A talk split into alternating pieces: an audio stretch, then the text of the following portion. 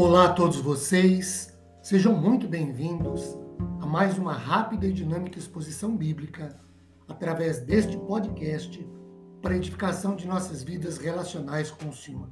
Meu nome é Ricardo Bresciani e eu sou pastor da Igreja Presbiteriana Filadélfia de Araraquara, situada na Avenida Doutor Leite de Moraes, 521, na Vila Xavier.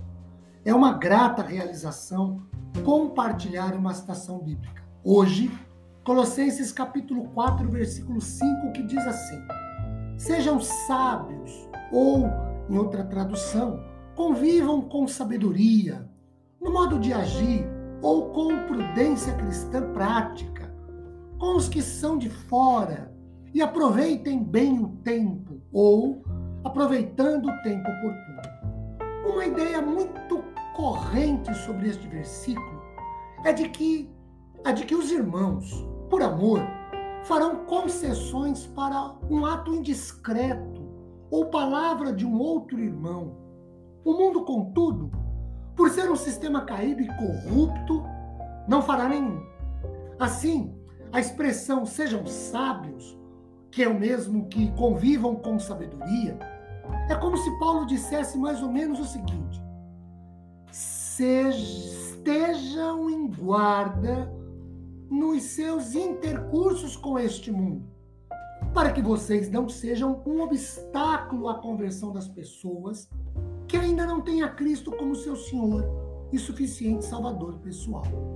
Já com a expressão aproveitem bem o tempo, mesmo que dizer aproveitem o tempo oportuno, no grego é o mesmo ainda que dizer comprando para si mesmo ou comprando das vaidades mundanas a oportunidade, sempre que lhe é oferecida de bem para si e para os outros.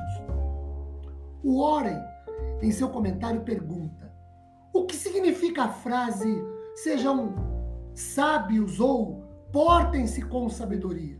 Ele mesmo responde: significa ter o cuidado de não dizer e nem fazer coisa alguma que dificulte o testemunho do Evangelho. O mesmo Warren diz que também significa estar alerta e usar as oportunidades que Deus dá para testemunhar pessoalmente. É praticamente a mesma ideia de Efésios 5,16, quando Paulo fala para remir o tempo, ou é fazer o bom uso de todas as ocasiões oportunas.